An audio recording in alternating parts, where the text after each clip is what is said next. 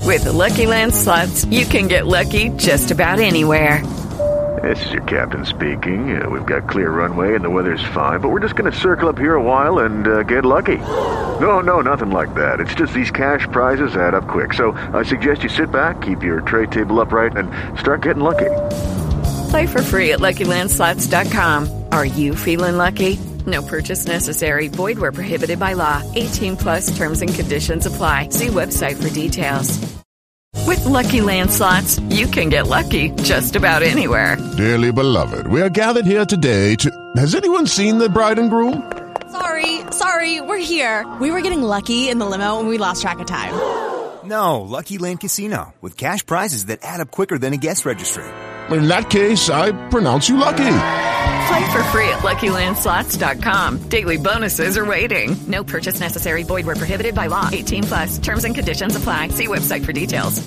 Yes, Roma wines taste better because only Roma selects from the world's greatest wine reserves for your pleasure. And now, Roma Wines, R O M A, Roma Wines present Suspense. Tonight, Roma Wines bring you Mr. Robert Mitchum in Death at Live Oak, a suspense play produced, edited, and directed for Roma Wines by William Spear. Suspense, radio's outstanding theater of thrills, is presented for your enjoyment by Roma Wines. That's R O M A, Roma Wines. Those better tasting California wines enjoyed by more Americans than any other wine. For friendly entertaining, for delightful dining. Yes, right now a glassful would be very pleasant, as Roma Wines bring you Robert Mitchum in a remarkable tale of suspense. Do you know what death is? It's a simple surgical process whereby a man's name is cut off from his body. If a man's name is dead, the man is dead. Even though his breathing may be normal, his pulse beat regular and strong. My name is dead. So I've become a ghost, a very much alive ghost with hemoglobin in my bloodstream and thoughts in my brain. And yet, as a ghost, I am accused of a crime which I swear to you I did not commit.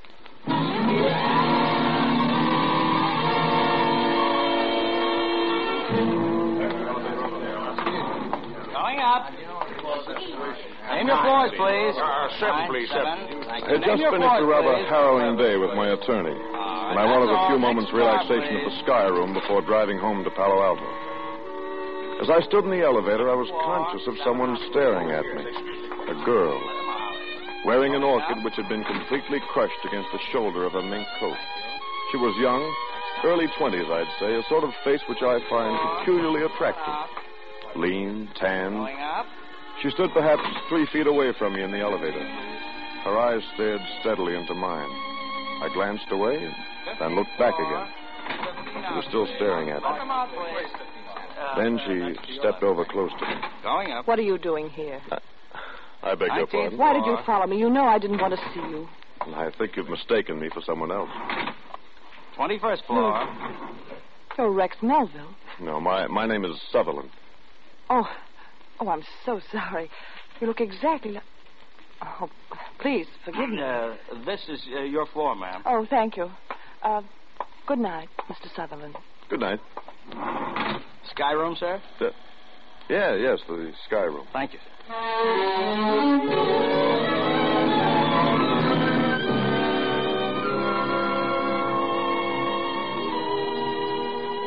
I'm a flyer, and I like to look down on the lights of cities from high places.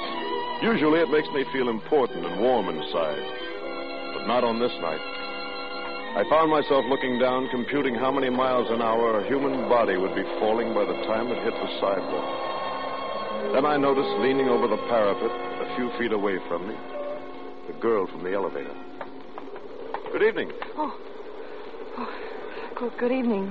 It, it looks as if I am following you. Doesn't seem possible. What, the resemblance? Yes, it, it's almost perfect. You're a little taller, I think. No, my chin comes just below his shoulder, too. You're exactly the same height as Rex. And who is Rex? a friend.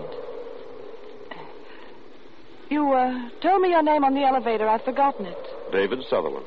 I'm Diana Blake. Miss Blake? Yes. Oh, would you care for something to eat, Miss Blake? Yes, I would.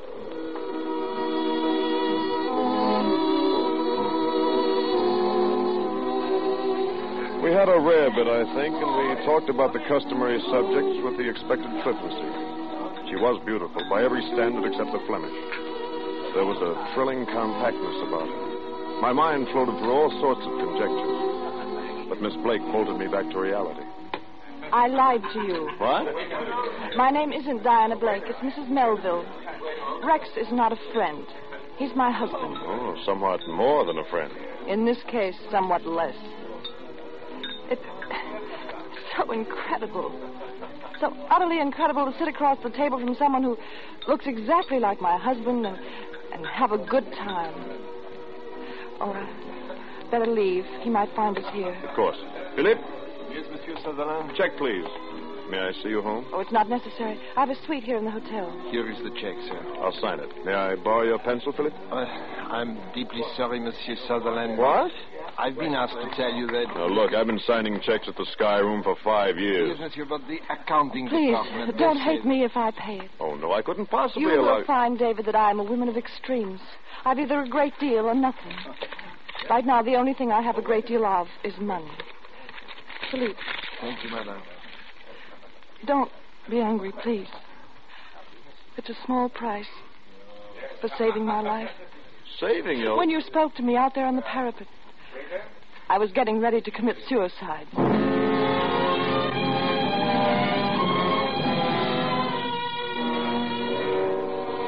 I saw her to the door of her hotel suite, kissed her, mentally, and bade her a formal good night. It's been pleasant meeting you, Mrs. Melville, etc. But inside, I knew what had happened to me. And by four in the morning, I knew I'd have to do something about it.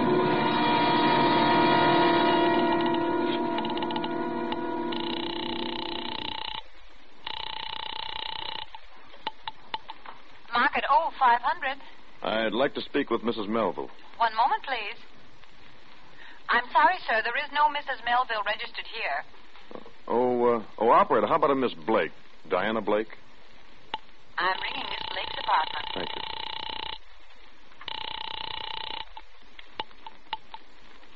Hello? Forgive me for calling this late. David Sutherland, I wasn't asleep. I thought you'd call. I've got to see you. I know. As soon as possible. Let me see, it's 4.15. I'll meet you in the hotel lobby at, oh, better make it an hour from now. Oh, no, not the lobby. There's a little coffee shop, Radnick's, around the corner on Post Street. I'll be there. Five fifteen.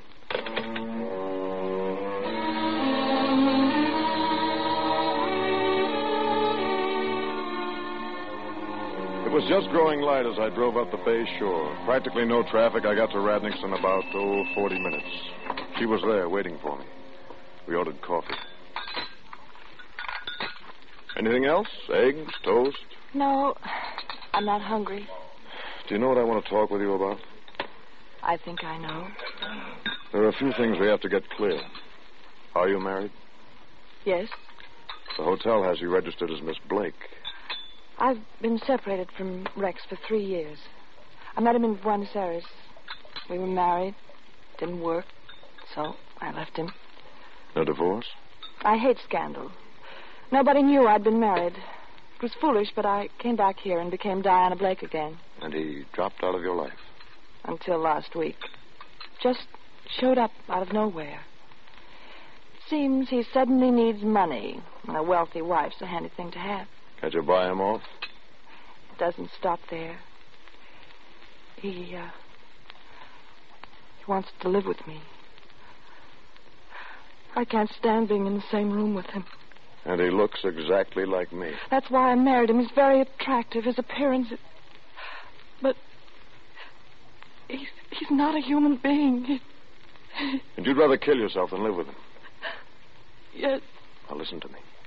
Raise your head, listen to me. yes. I'd rather die than go through what I have to do this week. You know the firm of Sutherland and Sons?